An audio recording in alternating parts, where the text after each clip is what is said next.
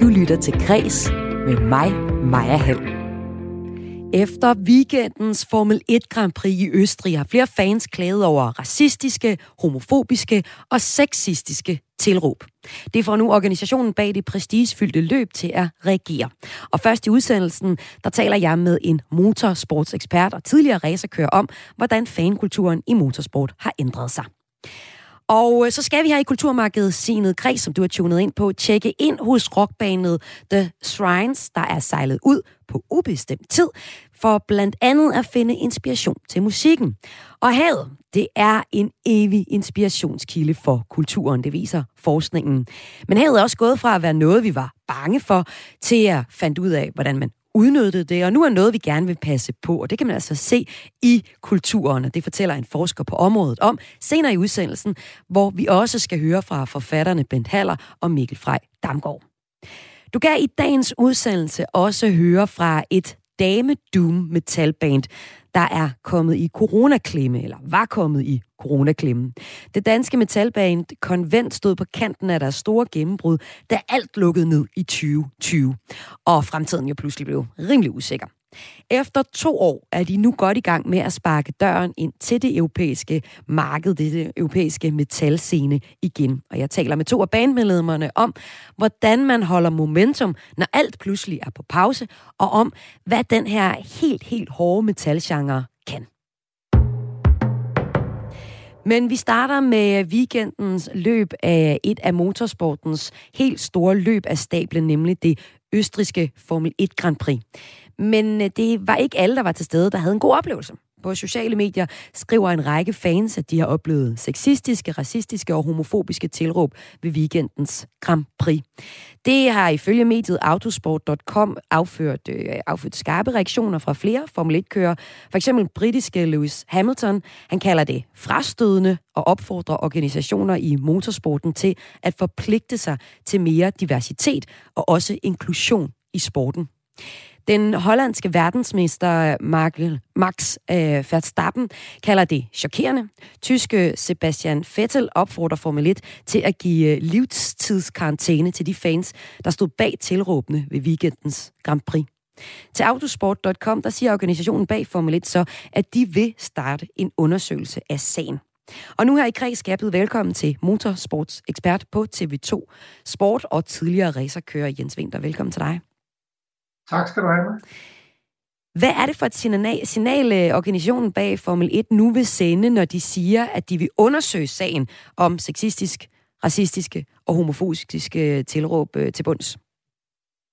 Jamen, de sender et signal om, at øh, fankulturen, øh, som man har fremelsket i, i rigtig mange år, man har ønsket skulle blive mere øh, intens og mere, kan man sige, tydelig, den, øh, den har nu nået et niveau, hvor, hvor, øh, hvor den er ved at accelerere fra dem igen. Øh, så jeg tror bare gerne, at de vil slå et streg i sandet og sige, vi vil gerne have noget af det, vi har fået nået til, men vi har så også løbet ind i noget fankultur, som vi absolut ikke kunne tænke os. Og det vil man gerne lige sætte ind over for, inden det tager op sig. Ja, for der var jo i forvejen opmærksomhed på fansens opførsel ved weekendens Grand Prix efter en episode, hvor fans øh, af den hollandske kører Max Verstappen jublede, da den britiske kører Lewis Hamilton kørte galt under kvalifikationen. Altså Jens Winter, er der egentlig en ret dårlig fankultur øh, generelt set på tribunerne til motorsport i, i din optik? Nej, der er en rigtig, rigtig fantastisk god øh, fankultur. Og det siger du ikke bare, fordi du er fan? Nej, slet ikke. Jeg har færdigheds til motorsport det meste af mit liv, som efterhånden har været lagt. Øhm, og, øh, og jeg, færdes på Le Mans blandt andet, hvor der er 250.000 tilskuere. Øh, på Silverstone, hvor der er 400.000 tilskuere. Der er ikke nogen, der slås. Der er ikke nogen, der er nødt til at være indhegnet eller gå ind af separate indgang eller noget andet. Generelt er der en super god fankultur. Den er blevet en lille smule mere personfixeret, især i Formel 1, og det er noget, som Formel 1-organisationen Liberty Media, som ejer det, har været meget interesseret i sammen med kørende og fremelske. Ja, det er med, øh, og jeg vil sige, det, det, det er meget nærliggende nu at, at, at sige, at Lewis Hamilton følte sig trådt for nær, da der blev øh, klappet, da han røg af banen. At præcis det samme skete i Silverstone for 14 dage siden, da man på engelsk gjorde, alle de engelske fans, de klappede og, og jublede, da Verstappen blev, øh, blev hvad hedder det, overhalet. Så, så det, det er, og han kørte ikke voldsomt galt, han røg af banen og kunne dermed ikke sætte en tid. Og jeg tror, at øh, man, skal, man skal huske at holde skæg og snot for sig. Øhm, der har været de, de homofobiske og racistiske øh, øh, øh, og sexistiske tilråb, det skal bare bremses, og det er det, man går ind og gør nu men det skal gøres med en skalpel i stedet for at gøres med en hammer, mm. tror jeg. Og hvis man kigger på årsagen til, at øh, det her det er sket, og der er sket den her udvikling, så peger du på, som du siger her, at, at uh, Formel 1 er blevet mere personfixeret de seneste år, og det er blandt andet er sket ved, at man har givet mere plads til dokumentarer, der bliver lavet de her dokumentarer om kørende, og at man dyrker personlighederne på de sociale medier. Hvordan er det, du ser, at det kan være årsagen til, at, at fankulturen, den bliver, øh, den også bliver negativ? Jamen, jeg tror, at når du, øh, når, når du bliver mere personfixeret, end du bliver team- og mærke- og bilmærke-fixeret, så, så vil det også blive mere personligt, fordi så påtager du dig jo et eller andet sted et forsvar eller en, en, en øh, entusiasme på den persons vegne, som du er blevet fan af. Og, øh, og det medfører, at det bliver mere personligt, både angrebet og tiljublingen. Øh, og, og jeg tror simpelthen, det er derfor, at det er kommet. Øh, tidligere har rigtig mange fans gået ud for at se, hvad øh, Ferrari gjorde. De har været Ferrari-fans, og så har man så taget de kører til sig, som Ferrari har valgt. Nu er det blevet mere personerne, altså de enkelte personer, og så bliver fansenes øh, deltagelse altså også i min optik i hvert fald. Jeg er sgu ikke psykolog, så det ved jeg ikke, men så bliver det alt andet lige, tror jeg, også mere personligt. Ja, Jens Vinder, vi har også øh, ringet til dig i dag, fordi at du selv tidligere har været racerkører, ikke på Formel 1-niveau, men øh, du har jo også været som, øh, som en, der kan sige, jeg er den her historie, der selv har oplevet at, at være en del af kulturen, altså ved at være en af dem, der kører på banen. Hvordan har du selv oplevet en fankultur? Altså har du selv oplevet øh, racistiske, homofobiske eller, eller sexistiske kommentarer i øh, tæt på, hvor du har været? Aldrig nogensinde. Øhm, men jeg vil sige, man, man kan sagtens øh, opleve, at der er nogen, som står og tænker, ej, det var fedt, nu røg ham der lige hen over græsplænen og snurrede rundt. Øh, og så råber, det kan du have godt af, din idiot, eller et eller andet, der er grimmere end dag.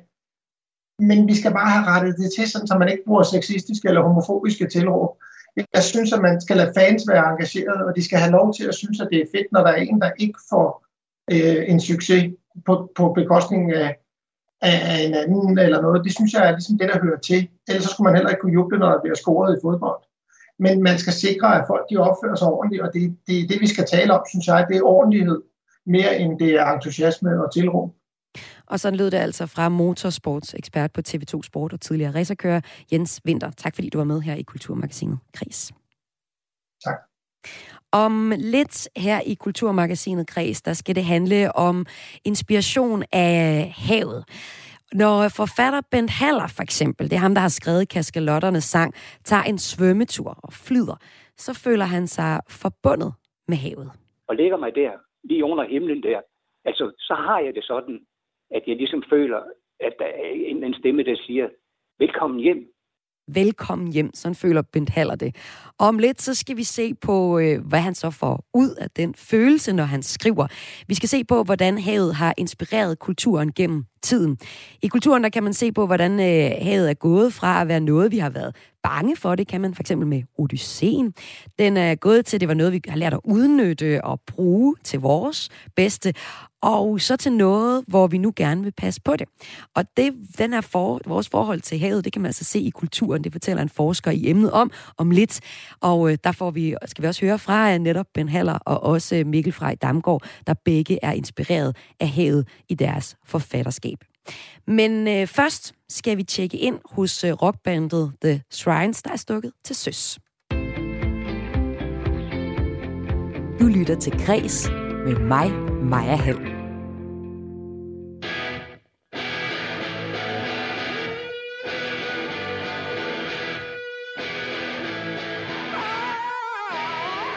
For et par uger siden, der sendte vi rockbandet The Shrines afsted på sejltur ud på de syv verdenshave.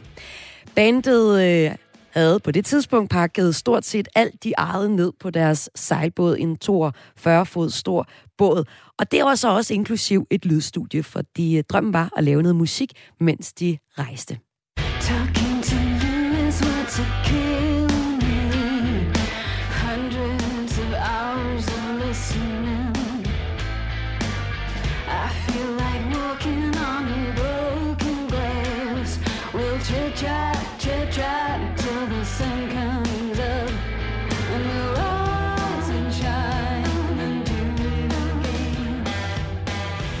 Ja, og efter at have været stadig i et par uger, og skuldrene så småt er ved at sænke sig blandt de to bandmedlemmer, så begynder inspirationen også at dukke op for dem. Og med på en forbindelse fra Frankrig, hvor I er kommet til. Velkommen til Anne Jensen og Rasmus Hamann. Mange tak. I var der, I var der. Prøv lige først at beskrive, hvordan ser det ud, hvor I er? Jamen altså, lige nu stiger vi over på sådan en øh, meget smart sluse. Den er faktisk ved at lukke lige nu, midt i Calais, som er, øh, ja, som ligger lige over for Dunkirk i England, hvor, man, øh, hvor der fiser, øh, eller ikke over for Dunkirk, over for øh, Dover i England, hvor der fiser færger frem og tilbage. Der er meget rart. Der er 26 grader. Øh, vi kan kigge over på nogle gamle, flotte bygninger, og også noget lidt halvgrimt øh, industri. Det lyder virkelig dejligt, og det lyder jo som en sommerferie, men det er jo, og det er det jo også lidt, det er bare en sommerferie, der aldrig stopper, og en sommerferie med en mission. Fordi, øh, som jeg sagde, så er I jo planlagt, at øh, noget af jeres tur skal gå med at lave musik. Det musik, vi hørte lige før, det var noget musik, I har skabt før I tog ud at rejse. Men øh, hvordan går det med at finde inspiration til at skabe noget musik på jeres rejse? Ja, altså indtil videre går det godt. Jeg synes, vi suger inspiration til os. Det er ikke, fordi vi har kastet os ned i studiet og bare lavet derudaf, fordi vi har jo vi har koncentreret os lidt om at flytte båden og sejle og nu herned. Øh, vi vil gerne ned til noget varme. inspiration op. Ja. I vil gerne ned til noget varme, før I satte jer ned med gitaren? Det tror jeg, vi vil gerne have, have flyttet skibet lidt ned mod øh, varmen. Nu er vi her så, og der er rimelig varmt i dag. Øh, og jeg skal faktisk ned i studiet og lave lidt, øh, lidt senere i dag.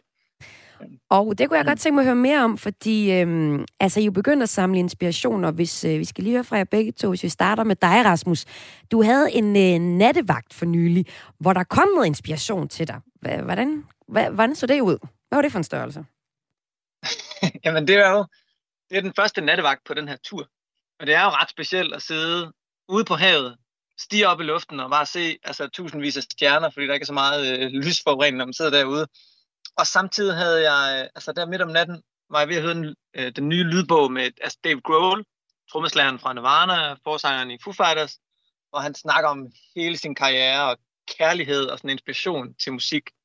Og sidde der og stige ud i mørket, første nattevagt, man er måske en lille smule nervøs, og så finde ud af, at det faktisk er helt fantastisk at sidde der alene, mens Anne hun lå og sov nedunder. Det var, det var sgu en ret speciel følelse, der kom i kroppen der. Så der kom sgu lidt sådan øh, grunge, rock and roll, tidlig 90'er øh, inspiration, og begyndte at dukke et par idéer op i hjernen der. Midt om natten, ude i mørket, ude på havet. Ja, eller havet er det ikke kanalerne, I sejler på lige nu? Vi sejler ude. Vi sejler ude i øh, Nordsøen og er lige øh, på vej ned gennem den engelske kanal. Mm. Eller ja, gennem den engelske kanal, men ikke inde i kanalerne. Der kan vi simpelthen ikke øh, være med den her sejlbåd. Den stikker for dybt. Ja. vi sejler ude. Så I sejler ude på den engelske kanal, og det er jo med hele tiden at holde øje med, for der kan være ret meget trafik, tænker jeg, når man sejler rundt, så der må også være en vis nervøsitet, når man sidder der om natten, som du også beskriver. Jo, det, det er der helt sikkert. Øh, synes, vi er godt forberedt, og vores båd er godt udstyret til at holde øje. Men øh, det er klart, hvis man kun holder øje med stjernerne, så kunne man godt komme i problemer. Og jeg kan også forstå på dig, Anne, at øh, for dig så får du øh, også noget inspiration og noget, øh, noget ro, når I for eksempel ligger for anker. Hvordan det? Ja, altså det er faktisk der, øh, det, er, det er min favoritmåde at overnatte på. Øh, det er ikke det, vi har gjort mest her på vej ned, fordi når man sejler langs kysten øh, her ned forbi Holland og, og Frankrig, den første del af Frankrig, så er det primært øh, i havne, fordi der er så meget tidevandsforskel. Men normalvis så, øh, så er jeg faktisk meget mere til at ligge for anker, og vi har gjort det en gang her på vejen hvor det helt magiske det er der, når man står op om morgenen, og øh, båden bare svejer frem og tilbage, man tager kaffen med ud og bare kan kigge ud på vandet, hvor man øh, ligger alene med sin båd. Og hvordan kan det så også blive til inspiration, der måske en dag kan blive til et, et nummer? Det er stillheden. Øhm, det er følelsen af at være, altså, det er jo ikke sikkert, at man er helt alene, men det er følelsen af at være alene og, og, at have friheden og den der, jeg ved ikke, hvordan man skal sige det, det er sådan højt til loftet, mentalt højt til loftet på en anden måde, end jeg synes, øh, man typisk finder i en, en hverdag, som godt kan blive for travl. Øh, så det her er en måde at, at, at rive det lidt ud af, af det sædvanlige. Og så, så for mig i hvert fald, så kommer der lidt mere øh, luft under øh, tankerne og også inspirationen til at skrive øh, nogle tekster. Og senere i dag, øh, Rasmus, der skal du øh, så ned og måske lave noget musik. Hvad er det, du skal ned og arbejde med der? Det er et godt spørgsmål. altså, det kommer an på, hvad der dukker op. Det her det er den første, jeg har lige sat noget udstyr op. Alt er jo pakket væk i alle mulige skabe alle mulige huller. Jeg har sådan sat det hele op nede, nedenunder. Jeg tror nok, der er 27 grader dernede lige nu, så skal jeg tænde en fan, og så skal jeg ned og se, hvad den inspiration, der kom forleden nat, har, har bragt frem. Jeg har stillet en guitar frem, og så ser vi, hvad der ligesom øh, dukker op, når vi er dernede. Jeg synes, det I talte om lige før med sådan at være forbundet til havet, øh, øh, fra Ben Haller, var sådan ret, øh, det var en fed sætning, den kan godt finde noget i. Altså, det er jo det, vi sejler på vinden. Øh, vi sejler også en del på strømmen.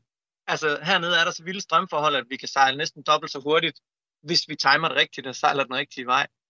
Og vores båd er jo drevet af solen. Altså, så det altså strømmæssigt. Det er ret specielt, og det giver en eller anden unik følelse der med, at vi jo, altså hvis ikke vi opfører os som havet og vinden og vejret vil os, så er det ikke særlig behageligt. Hvis vi gør som vandet og vinden vil os, så går det godt, og så er det faktisk rigtig behageligt at bevæge sig rundt. Det er ret unikt. Det tror jeg godt, der kan dukke noget, øh, noget specielt op af. Og historisk så har havet, som I befinder jer på, også været en stor inspirationskilde for kreative folk. Her blandt mange forfattere, øh, Ben Haller skal vi høre fra lige øh, om lidt, og også Mikkel Frej Damgaard, der er aktuel med bogen øh, Fiskejournal.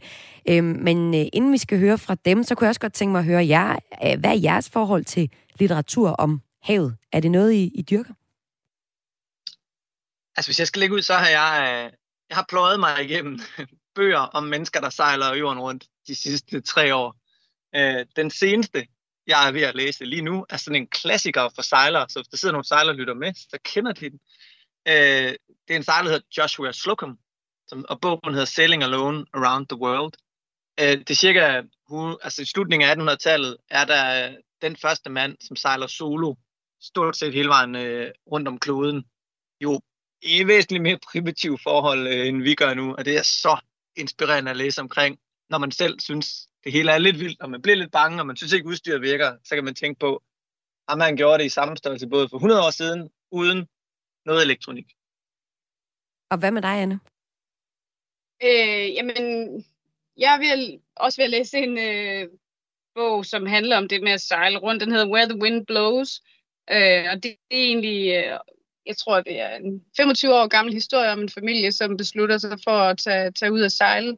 Øh, men ellers, når du siger øh, litteratur og havet, så, så noget af det, der har sat sig i mig, var, da jeg læste øh, Vi de druknede øh, af Carsten Jensen for nogle år siden, som, som i høj grad fortæller om det der liv, hvor man er afhængig af havet. Altså den der forbundethed og afhængighed af havet, på godt og ondt.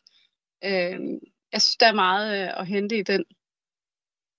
Og øh, det er faktisk det, vi skal fortsætte med at tale lidt ned i her i Kulturmagasinet Kreds, hvor vi stiller skarp på, hvordan litteratur, øh, eller hvordan havet har været en stor inspirationskilde i kulturen. Og i dag og nu skal vi til at fokusere på litteraturen. Så tak for jeres anbefalinger også. Det lyder, det lyder som nogle gode, gode eksempler der.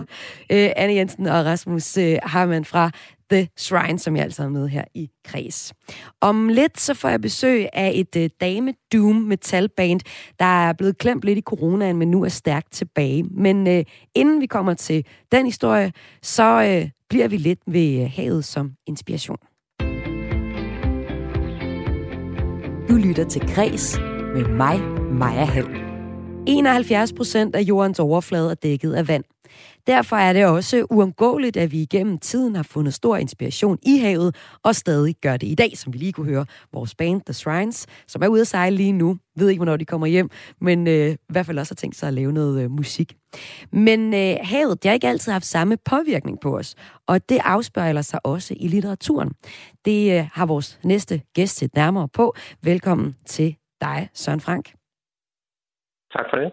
Du er lektor i international litteraturhistorie ved Institut for Kulturvidenskaber på Syddansk Universitet, og så har du altså decideret forsket i maritim litteratur og kultur.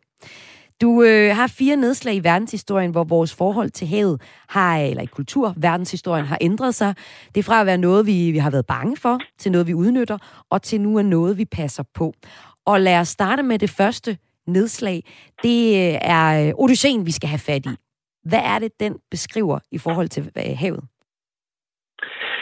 Jamen, både i, i Odysseen og, og meget andet af det øh, græsk rom, der, øh, der er det sådan, hvad skal jeg sige, en, en udpræget øh, holdning til havet, at øh, havet er noget faretruende og noget, øh, en, en form for teaterscene for guddommelige kræfter, som mennesket grundlæggende skal holde sig langt væk fra. Og, og, og det er selvfølgelig samtidig med, at, øh, at både den græske og romerske kultur var en, en form for middelhavskultur, hvor man sejlede, men man sejlede altså primært langs kysterne, hvor man hele tiden havde land i sigte. Så helt, helt generelt, så, øh, så, så var havet noget, man frygtede, og noget, noget man blev rådet til at, at, at, øh, at blive øh, langt fra. Øh, den, den romerske øh, digter Horaz har for eksempel øh, en ode, hvor i han, han siger noget med, at øh, styre flugt tilbage i havn, og, øh, og generelt var havet øh, en, en, sådan en, en, en, et grænseskæld, som, som var guddommeligt øh, indstiftet, og, øh, og noget, hvor mennesket egentlig ikke øh, skulle bevæge sig ud på. Og, og, og det billede går selvfølgelig igen også i, øh, også i de bibelske tekster, altså hvor øh, altså med søndfloden øh, som et negativt, øh, hvad skal jeg sige, et negativt fænomen af havet, hvor øh, altså hvor øh, hvor verden bliver renset, og der ikke længere er noget hav. Øh. Ja, og så også op i øh, Odysseen, hvor de også bøvler lidt med havet på deres øh, rejse, må man sige. Ja, altså Odysseen er jo et, øh, et, et stort øh, antikt epos, hvor, øh, hvor, øh, hvor Odysseus bliver, øh, bliver holdt fra sin hjemstavn Ithaka, fordi, øh, fordi han har tilladt sig at, at, at fornærme Poseidon. Havets skud. Øhm, så, ja, havets skud. Så, øhm, så, så, så Odysseus er jo, er, jo, er jo 10 år undervejs øh, fra, fra Troja og hjem til Ithaka. Og det er primært, fordi han har fornærmet havguden Poseidon, der så, der så forhindrer ham i at komme hjem. Og det er så ligesom, hvis vi starter vores, øh, vores øh, historiske gennemgang af, hvordan kulturen har brugt havet, og hvordan man har fundet inspiration i havet.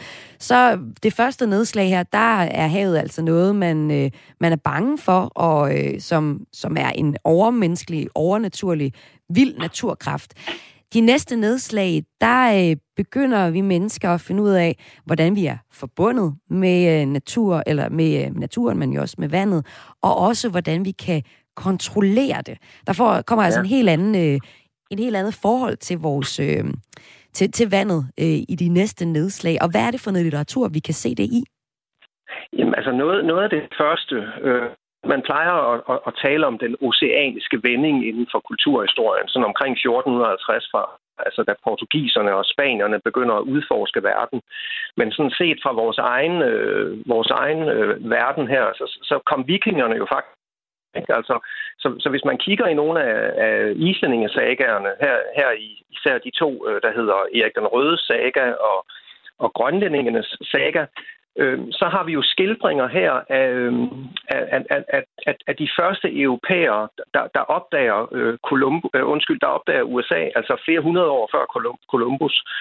Og noget af det ændring, man ser i de sagaer, det er, at, at den menneskelige nysgerrighed begynder sådan set at, at, at, at overvinde frygten altså man selvfølgelig stadigvæk, man har, man har stadigvæk respekt for havet.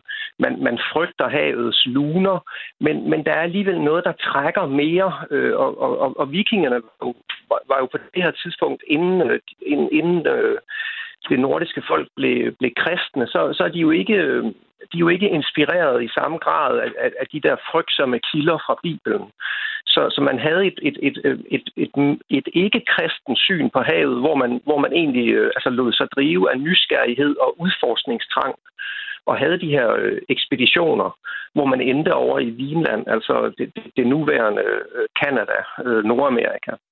Og så er der så også en bog, som, kilder som øh, Moby Dick, som er interessant at tage ja. fat i det tredje nedslag, hvor vi begynder, altså udover at begynde at, og, og føle sig forbundet med havet, ja, så sådan set også kan kontrollere havet. Hvordan er det, man ser det i, i uh, Moby Dick-bogen? Helt store øh, øh, maritime roman. Altså måske den største og den bedste, der er skrevet. Og den er skrevet på et, et ret interessant tidspunkt, nemlig 1851.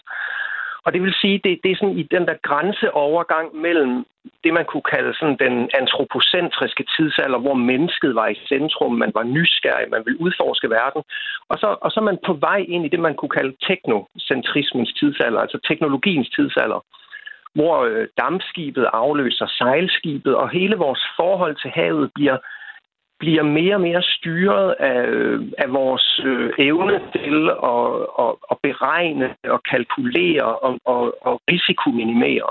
Altså fordi vi simpelthen får videnskab, øh, altså videnskaben øh, til at hjælpe os, og vi får teknologiske udviklinger, som gør, at ha, altså livet ombord på skibene ude på, på de store verdensoceaner bliver meget mindre farligt og meget mere rutiniseret.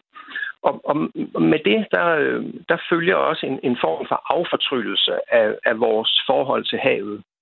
Og nu hørte jeg, nu hørte jeg bandet tale om øh, Joshua Slocums øh, øh, jord, altså verdensomsejling mm. Øh, der i, i slut 1800-tallet.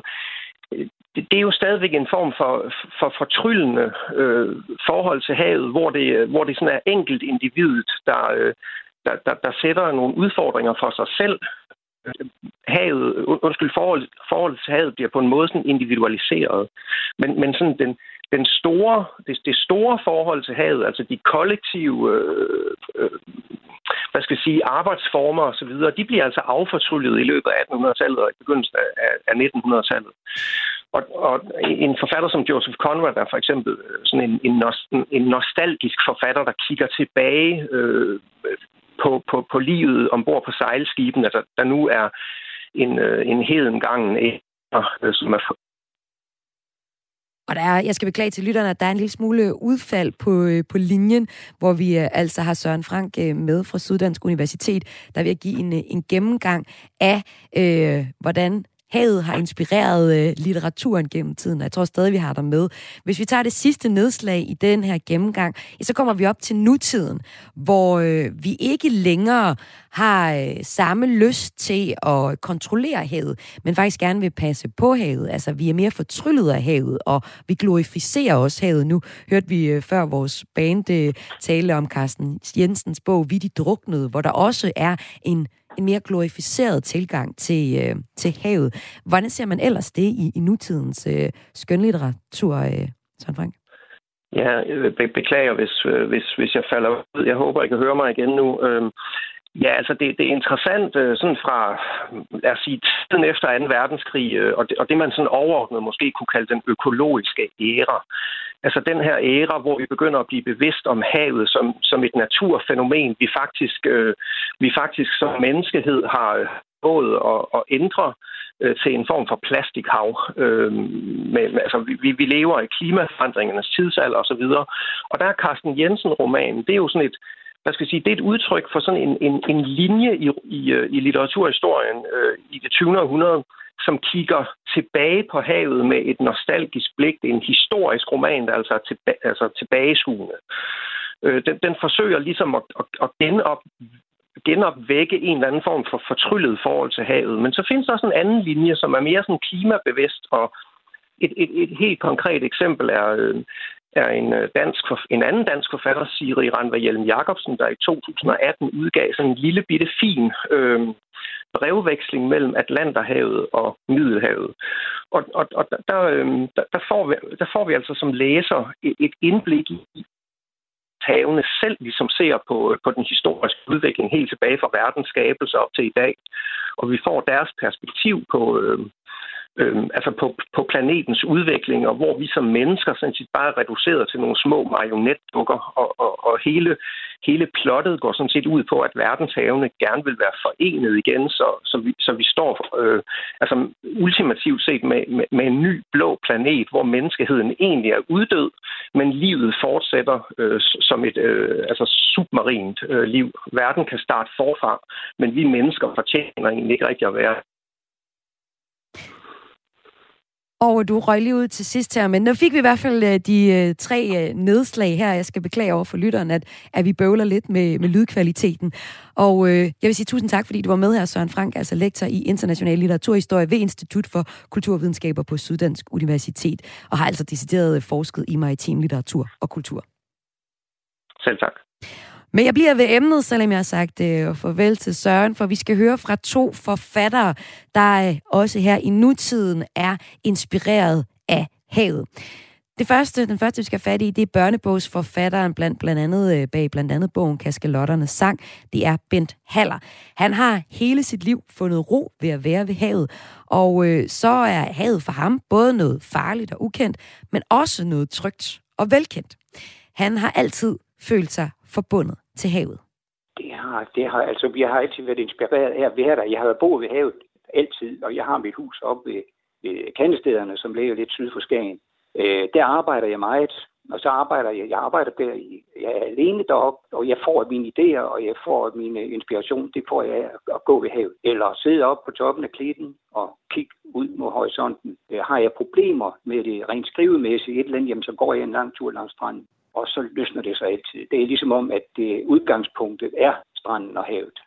Og Bent Haler mener, at øh, grunden til, at han også er inspireret af havet, det er fordi, at vi som menneske har en biologisk forbindelse til havet. Ja, men jeg tror, det ligger i generne. Altså, vi kommer jo fra pytten der. Altså, jeg, jeg har det stadigvæk sådan lidt sådan, at jeg springer ud, tager en svømmetur under og dukker op i overfladen og lægger mig der, lige under himlen der. Altså, så har jeg det sådan, at jeg ligesom føler, at der er en, en stemme, der siger, velkommen hjem, Mark. Ikke? Altså, vi kommer fra havet, og vi har den der længsel efter. De fleste mennesker har den der længsel efter at være derude, selvom det også er skræmmende. Altså, du, vi er på en eller anden måde vand, altså, stadigvæk. Så, så vi, vi, vi er draget af det, og samtidig har også den der naturlige frygt for det, fordi det er voldsomt stort. Det fylder jo det meste af jorden. Ikke?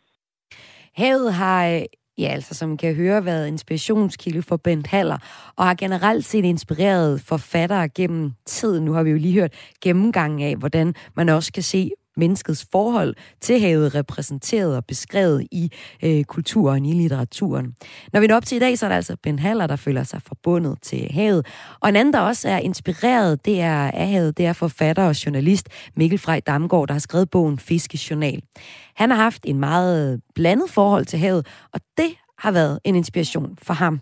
På en eller anden måde, så, så har havet øh, repræsenteret noget, noget meget storslået og meget mystisk og, og, og fantastisk, men også noget meget skræmmende for mig. Øhm, og, og så helt konkret, så, så har det været sådan, at altså jeg har en, jeg har en rimelig traumatisk barndom med en far, der tager et selvmord, og det bliver der aldrig talt om i familien. Selvmordet i sig selv er traumatiserende, men den der tavshed er i virkeligheden den, der, der, der skaber de helt store problemer. Øhm, og der, og der øh, har i mit liv altså helt konkret været en angst for at drukne. Altså, eller en angst for at kaste mig ud fra en bro eller en færge. Så hvis jeg sejlede eller kørte over broer, så oplevede jeg, at der, der, der, der, der, var jeg, der svævede jeg i sådan noget uvist. Øh, og, og var, jeg ved ikke, om det var, altså man kunne godt, jeg tror godt, man kunne sige, at det var, det var en dødsangst, jeg mødte der, men det var også en, det var også en, en, en, en tiltrækning. Jeg oplevede, at der var en, et, et, et, et træk imod noget mystisk og anderledes og fjernt. Øhm, og da jeg så havde lavet et stort terapeutisk arbejde og fået styr på, på mine egne små problemer, eller store problemer, eller hvad man nu skal kalde dem, men i hvert fald nogle, nogle, nogle private og personlige udfordringer, så begyndte jeg at fiske, og det gør man jo i havet. Og der oplevede jeg, da, da, da, den, da, da det der fiskeri tog fart, øh, helt konkret en, en, en november eftermiddag, hvor jeg så en mand fange tre sild. Og så i det øjeblik blev fuldstændig hypnotiseret og fascineret af det der vand, og at der var det der, der var jo også de der fisk, som jo er, altså som man jo kan spise og leve, og altså der var en åbenhed mod, at det måske ikke var så angstprovokerende, som det havde været. Og netop fordi jeg havde undersøgt det der, det der tavse hjørne under overfladen i min egen familie, så, så oplevede jeg, at, at, at havet pludselig ikke var så skræmmende længere. Og da, da, den, da det skridt først var taget, så åbnede der sig øh, et helt nyt og spændende univers, og som jo altså har fascineret mennesket i, i ualmindelige tider, ikke? Og, altså, jeg, og som barn var jeg også meget optaget af, af valer, og især delfiner, synes jeg var meget fine. Det er jo mange børn, der synes. Øhm, og, der, og der oplevede jeg det der med, at der var, et, der var en anden måde at være i verden på, eller være til stede på, når man, når man var i nærheden af det der vand. Øh, og, og jeg tror, altså de fleste kender jo også det der med, hvis de er ude at bade, så følelsen af vandet, der omslutter kroppen, er en anden måde at være til stede på, end, end den op på landjorden. Så det repræsenterede på en måde alt det, jeg ikke øh, umiddelbart kunne forstå, men, men den her gang, uden at det var skræmmende. Og det, og det, det, det gav mig inspiration til at undersøge alt muligt, altså både livet i havet, men også kulturhistorien i havet, og, øh, og kunne jo også se, at andre end jeg havde været, havde været skræmt for havet. Ikke? Altså en figur som Neptun hos romerne, eller Poseidon hos grækerne, øh, havets gud, er jo, er, jo, er jo på en gang meget mægtig, men også enormt farlig. Ikke? Så lød det her fra forfatter og journalist Mikkel Frej Damgaard, der har skrevet bogen Fiskejournaler, altså også på godt og ondt er inspireret af havet. Du lytter til Græs med mig, Maja Hall. Da coronapandemien for alvor ramte i foråret 2020, lukkede spillesteder og koncerter ned, da de blev udskudt på ubestemt tid. Dermed blev karrieren for en lang række upcoming bands sat på pause, og gennembrud lå vente på sig. Nogle de droppede og kom til at lave noget andet. Men øh, et af de bands, der holdt ved, det er det danske metalband Convent, der består af fem kvinder og lyder sådan her.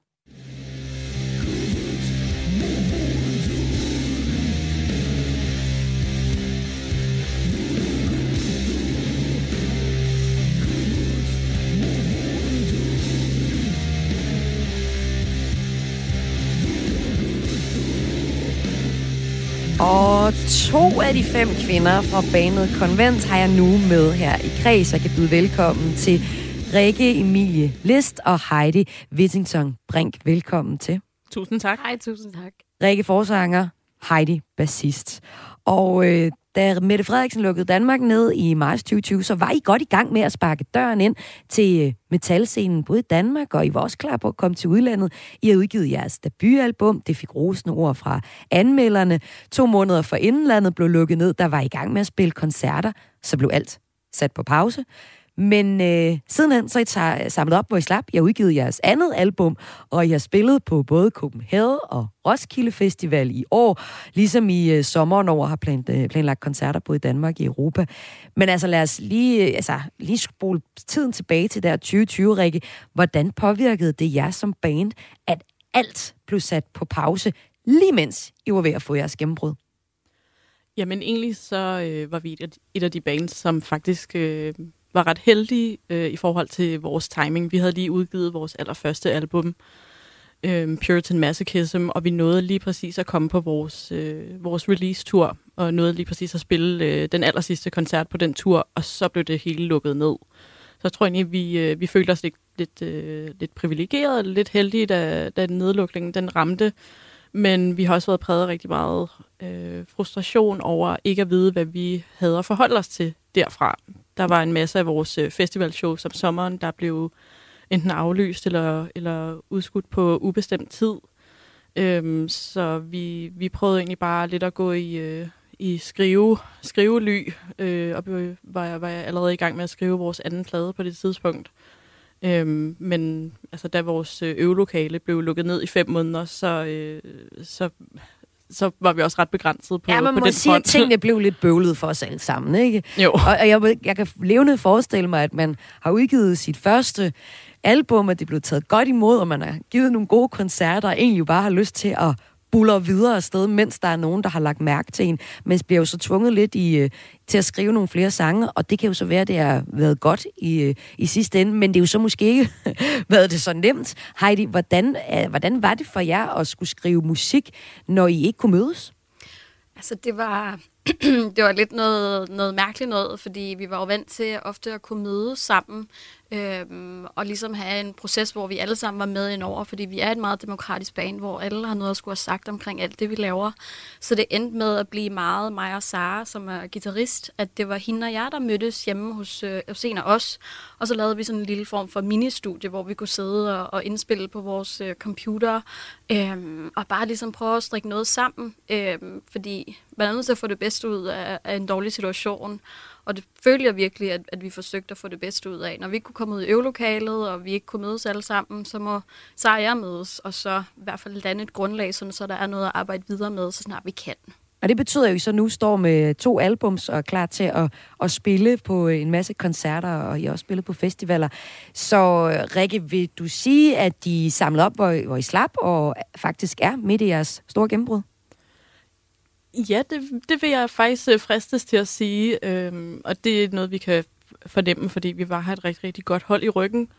Øh, vi øh, her i 22, der fik vi en ny manager, som øh, bare har været rigtig, rigtig god at have med, og vores pladeselskab øh, har også øh, været rigtig gode til at finde koncerter til os øh, her fremadrettet, så, så vi føler i hvert fald ikke, at vi på den måde er blevet lagt på hylden.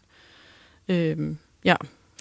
Og så kunne jeg godt tænke mig at høre lidt til, øh, til genren, fordi øh, et øh, doom metal band, det er der helt sikkert en masse fans klar til at tage imod i Danmark, men jeg kunne forestille mig, at der er endnu flere, hvis vi kigger til Tyskland, og egentlig også, at den europæiske og verdensscenen er ret vigtig for jer.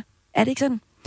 Jo, jo, det vil jeg mene. Øhm, og det har vi også altid været meget fokuseret på. Altså selvfølgelig er vi glade for at, at spille og, og udforske nyt territorie herhjemme, men, men Danmark er bare heller ikke så stor i forhold til det når, det, når det er den genre, vi spiller. Og vi har bare fra start af oplevet enormt stor opmærksomhed, både fra Tyskland, men også bare generelt Europa og USA, især Nordamerika og Sydamerika. Så mm. der, er, der er en stor interesse, øhm, og det er noget, vi sindssygt gerne vil udforske, og det er jeg sikker på, at vi nok skal komme til. Øhm, ja. ja, for hvis man kigger på øh, genren, så er dødsdoom sådan, øh, som I kalder jeres genre, en blanding af dødsmetal og doommetal. Og doommetal er, hvis man sådan lidt frisk skal oversætte det til dansk, øh, undergrundsmetal eller dommedagsmetal. Og det er også noget, der spiller en, en stor rolle i tekstuniverset, som der bliver lagt stort øh, fokus på, særligt i den her øh, del af metalgenren.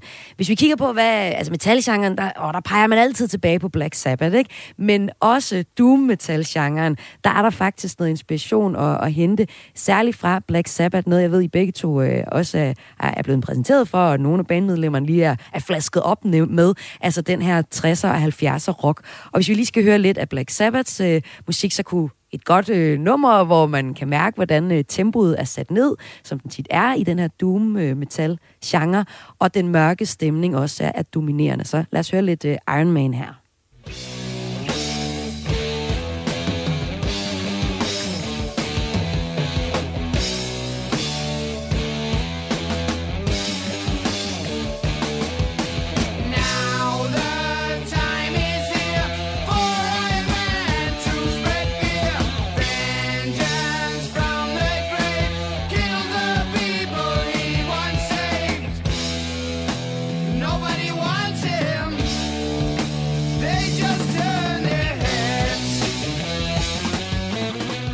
Heidi, du har fortalt mig, at du egentlig er inspireret af mange forskellige subgenre fra metalgenren, og det er dig, der tog teten til at starte øh, bandet tilbage i 15.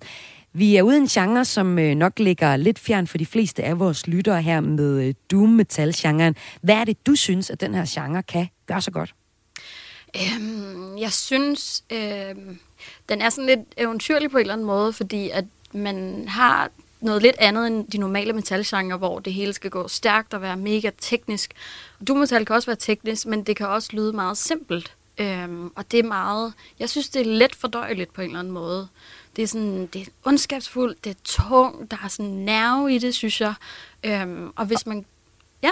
Og hvad er det i, i undskyld, hvad er det i ondskaben, du finder fascinerende? Mm, fordi at øh, verden er ikke kun øh, god og grønne skov. Altså, der er også, øh, der er også triste dage, og der er også, findes også ondskab i verden. Øhm, så det er jo en del af livet, øhm, og det synes jeg også skal være fascinerende at lytte til musik, hvor det har, det lyder meget ondt. Øhm, jeg synes, jeg synes, det er smukt på en eller anden måde. Øhm, og det, det er nok ikke lige noget for alle, men det, for mig har det været sådan en tilvandet sag, at jeg ligesom langsomt har begyndt at lytte til mere og mere øh, tungere og tungere genre, og sådan, det er ikke lige noget, jeg er gået ind i fra dag et. Øhm, men det, det er noget, der ligesom kom langsomt. Og hvis vi nu lige hører lidt mere af Never Rest igen, øh, fra altså konvent her.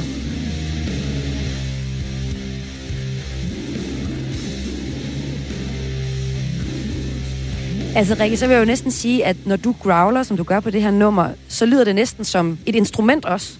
Og øh, på et tidspunkt så har du sagt til politikken, at når du går på scenen, så vil du hverken lyde som kvinde eller mand, du vil lyde som et fucking monster. Altså hvad er det for et monster, monster-instrument, du øh, arbejder med? Jamen, øh, det er lidt svært at svare på. Jeg, øh, jeg tror bare, øh, derfor, øh, ja, faktisk inden vi dannede bandet, og jeg begyndte at tage, tage metalvokalundervisning. Øhm, Som er noget, man kan tage? Nej, det, det, det vidste man. jeg ikke. Jo. Nej, hvor sjovt. Sagtens, det kan ja. du sagtens, ja. ja. Øhm, jeg, jeg tror bare, jeg altid har været så fascineret af den sangteknik. Øhm, og jeg synes bare, det, det er rigtig, rigtig fedt at opleve på egen krop, at det er egentlig lige meget, om du er mand eller kvinde, eller hvad du er. Øh, altså, det, man kan vel lave nogle ret sindssyge lyde, kun ved hjælp af ens krop, og det, det er ret... Det, det synes jeg er mega fedt. og nu spurgte jeg før ind til, hvad den her doom metal øh, genre kan. Og øh, jeg har jo alle mulige forskellige øh, inspirationskilder. Men øh, Rikke, du afslørede for mig, at du også hørte en masse af dem her, da du var teenager.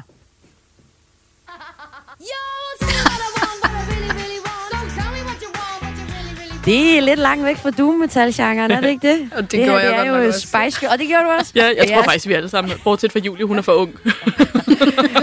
altså, det du lytter til lige nu, det er et doom metal band, de hedder Convent, og deres øh, inspiration, eller hvad de synes var fedt som øh, teenager, det er gode gamle Spice Girls her, det Wannabe, vi lige høre et minut af.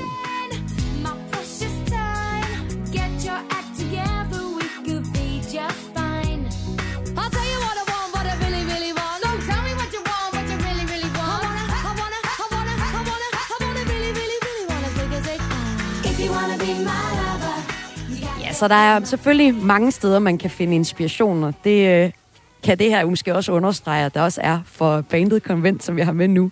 Men hvis man nu øh, som lytter godt øh, kender Spice Girls, øh, og kender det rigtig godt, så kunne det være, at man skulle øh, prøve at, at se lidt på, hvad metalgenren kan, og hvad doom metalgenren kan. Øhm, prøv at fortælle, Heidi, du er inspireret af nogle ret øh, niche-genre under metalgenren. Hvad, hvad er det, du godt... Hvad er der for eksempel der, du godt kan lide? Øhm, der er genre som black metal, hvilket flere af os i bandet også rigtig godt kan lide. Øhm, som er en, det er en meget ekstrem form for metal. Øhm, nogle meget kan være til, til nogle gange meget skinger stemmer, øhm, og sådan meget, meget ødelagt lyd på den fede måde. Øhm, og det er bare, det forløser et eller andet ind i, i mig, når jeg hører det. Øhm, og det er også noget, jeg ligesom har skulle vende mig til at lytte til, men det, jeg synes bare, at det er så sindssygt fedt. Og jeg føler egentlig også, at der også er black metal-referencer på vores nyeste album. Øhm, så det er ikke kun ren doom metal. Det er også død, og det er black, og det er og sludge, vil nogen sige. Øhm, der er også Jamen, nogen, der, der, er så mange, der er så mange så, skønne genre. genre. Hvis vi nu skal gå tilbage til øh, ophavsbandet, til, øh, eller ikke helt, men nærmest, altså Black Sabbath, det er dem, jeg prøver at slutte snakken med jer med. Fordi øh, det ved jeg, at du har lyttet rigtig meget til, Rikke Emilie List. Og jeg kunne godt tænke mig, at du måske vælger et Black Sabbath-nummer, som vi kan slutte udsendelsen på i dag. Har du et, et favoritnummer måske? Måske for Paranoid, det er tit det, der bliver nævnt når man snakker doom metal også?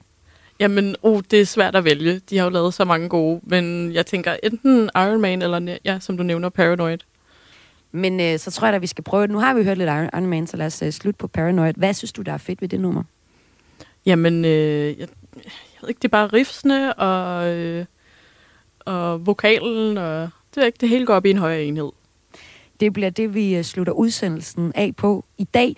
Jeg vil sige tusind tak, fordi I var med her. Altså med havde, mig, havde jeg fra Konvent, Rikke Emilie List og Heidi Wittenton Brink, henholdsvis forsanger og bassist i Konvent. Og øh, pøj pøj til jer fremover. Tusind tak, tak, tak fordi I ville have os med. Selvfølgelig. Og vi slutter altså øh, med øh, nogle af dem, der har været med til at sætte øh, skub i den her genre, som ikke bare er metalgenren, men også doom-metal-genren, som øh, konvent tit bliver forbundet med. Her er det øh, Black Sabbath, og det er det med nummeret øh, Paranoid fra albummet Paranoid.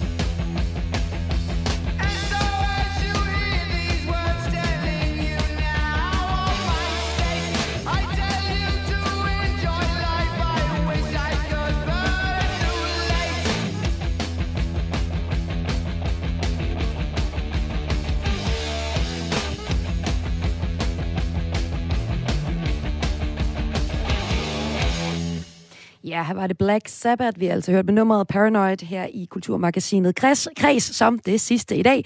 En udsendelse, der har handlet om motorsport, doom metal og øh, havet som inspirationskilde. Fankulturen i motorsport har ændret sig radikalt de seneste år, og nu søger, forsøger Formel 1 at øh, tøjle det bas, de selv har skabt, efter at flere fans melder om racistiske, homofobiske og sexistiske tilråb ved weekendens Formel 1 Grand Prix. Og når jeg siger, at det er bas, de selv har skabt, så er det fordi, at Formel 1 selv har forsøgt at skabe en bedre, øh, større øh, fankultur, hvor man har givet øh, mulighed for, at der bliver lavet dokumentarer om forskellige af, af racerkørende. Men øh, det har muligvis også været medvirkende til at skabe en også negativ kultur, der skal til at undersøges nu. I udsendelsen i dag, så har vi også set på, hvordan øh, havet historisk set har været stor inspirationskilde for kreative øh, folk. Gennem tiden, så er vi helt tilbage i øh, Odysseen, hvor øh, havet var, var noget, der skulle tøjle, hvor Odysseus var kommet til at gøre at være ond mod, øh, mod Poseidon, havets skud, og det gav ham en let lang tur ude på havet. Og så hele vejen op til i dag, hvor vi hørte fra forfatterne Bent Haller og også Mikkel Frej Damgaard, som begge er inspireret af havet. Anledning til at tale om havet som inspirationskilde, det er fordi, vi har sendt øh, rockbandet The Shrines afsted på en rejse. De er stukket til søs på ubestemt tid, og øh, inspirationen er så småt ved at komme for dem. Øh, blandt andet efter øh, et af bandmedlemmerne havde en helt særlig oplevelse på en nattevagt på båden. Og hørte du ikke, hvad det var en for en oplevelse, så kan du finde programmet her som podcast, og det kan du i Radio 4's podcast-app. Det sidste, jeg, øh, de, sidste, jeg, de sidste, jeg talte med i Kulturmagasinet Kreds i dag, det var øh, bandet Convent, som er et øh, dame doom metal band, der kom lidt i øh, coronaklemme. Convent var et af de bands, der stod på tærsklen til at slå igennem, da pandemien ramte. Og øh, efter to års pause, så er det faktisk lykkedes dem at være i fuld gang igen. Jeg talte med dem om, hvad øh, metal øh, kan, og hvad de er inspireret af. Og som en lille overraskelse, så var de også inspireret af dem, jeg slutter udsendelsen med i dag, for man kan altid lige tage 30 sekunder Spice Girls her med Wannabe. Yo!